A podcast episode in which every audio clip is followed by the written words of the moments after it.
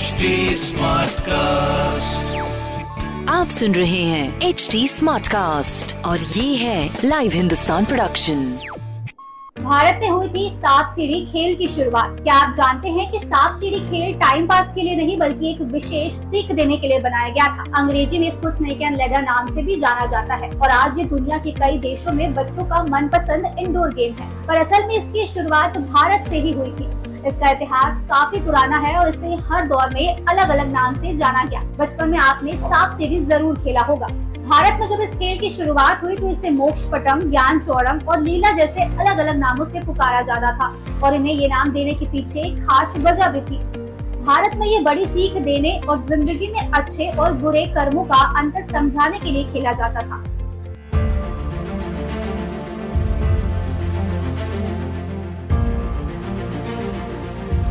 Pride of India के आज के इस एपिसोड में हम बात करेंगे सांप और सीढ़ी खेल की, जिसका ताल्लुक भारत से सदियों पुराना है।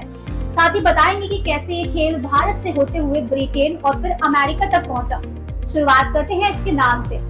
आज इस खेल को हिंदी में सांप सीढ़ी और अंग्रेज़ी में स्नेक एंड लेडर या शूट एंड लेडर के नाम से जाना जाता है। लेकिन ये खेल मोक्ष का रास्ता दिखाता था, इसलिए मोक्ष पटम या मोक्ष पटामू कहा जाता था। वहीं कुछ लोगों ने इसको ज्ञान की बात सिखाने वाला खेल भी बताया और उस दौर में इसको ज्ञान चौड़म नाम से भी जाना गया। कुछ लोग मानते थे कि ये खेल जीवन की लीला को समझाता है, इसलिए इसे लीला कहते थे। ऐसे ही खेल के अलग अलग मतलबों के हिसाब से इसे अलग अलग नामों से जाना जाता था। ज़ाहिर है कि भारत के अलग अलग इलाकों की भाषा के हिसाब से भी इसे अलग अलग नाम से जाना जाता था। ये खेल कब बना, इस बारे में माना जाता है कि ये खेल दूसरी शताब्दी से खेला जा रहा है। लेकिन इस बारे में ज़्यादातर जानकारों का मानना है कि तेरहवीं सदी में संत ज्ञान देव ने इस खेल को बनाया था। शुरुआत में ये खेल कागज़ या दफ्ती पर नहीं, बल्कि लकड़ी, पत्थर या कपड़े के टुकड़े पर बनाया जाता था। ये खेल दिखने में जितना सरल है, इसे बनाने के पीछे की सोच उतनी ही ज़्यादा गहरी है। दरअसल पुराने समय में इस खेल में सांप और सीढ़ी के बजाय अच्छाई और बुराई होती थी। मतलब कि अच्छे कर्म यानी सीढ़ी और बुरे कर्म यानी कि सांप। इतना ही नहीं, हर अच्छाई के खाने में उनके फल और हर बुराई के खाने में उनके लिए मिलने वाली सजा के बारे में कुछ बातें भी लिखी होती थी। शायद इसी वजह से पुराने दौर में सांप सीढ़ी के कुछ खेलों में सौ के बजाय बहत्तर खाने भी होते थे। उस वक्त खेल का मतलब लोगों को ये समझाना था कि वास्तव में अच्छे कर्म ही हमें मोक्ष की ओर ले जाते हैं। और जिस तरह से सांप के काटने पर हमें फिर नीचे से अपनी चाल शुरू करनी पड़ती है। उसी तरह बुरे कर्म करने पर हम इस जीवन मृत्यु के चक्कर में फंसे रहते हैं। ये खेल तेज़ी से लोगों के बीच लोकप्रिय होता चला गया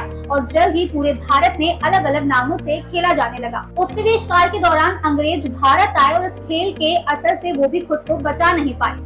भारत से ये खेल ब्रिटेन पहुँचा, जहाँ ये शूट एंड लेडर के नाम से मशहूर हुआ और फिर वहाँ से अमेरिका पहुँच गया। जहाँ इसे स्नेक एंड लेडर नाम से जाना गया। विदेशियों ने इस खेल में कुछ फेर बदल कर दिए, जिससे अब इस खेल में सांप और सीढ़ी की गिनती बराबर हो गई है, जबकि पुराने दौर में खेल में सीढ़ी से ज़्यादा सांप होते थे, जिससे ये पता चलता था कि जीवन में अच्छाई अपनाने के मौके कम और बुराई में घिरने के मौके ज़्यादा आते हैं। आज के इस दौर में जब हर शख्स मोबाइल पर बिज़ी है ऐसे में सांप सीढ़ी भी डिजिटल रूप ले चुका है।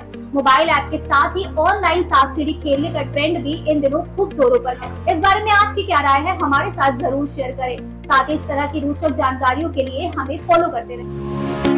आप सुन रहे थे लाइव हिंदुस्तान की पेशकश प्राइड ऑफ़ इंडिया ऐसे और पॉडकास्ट सुनने के लिए लॉग इन करें W W W dot H T smartcast dot com पर। और साथ ही पॉडकास्ट से जुड़े सभी अपडेट्स जानने के लिए आप हमें फॉलो कर सकते हैं। Facebook Instagram YouTube link and Twitter पर।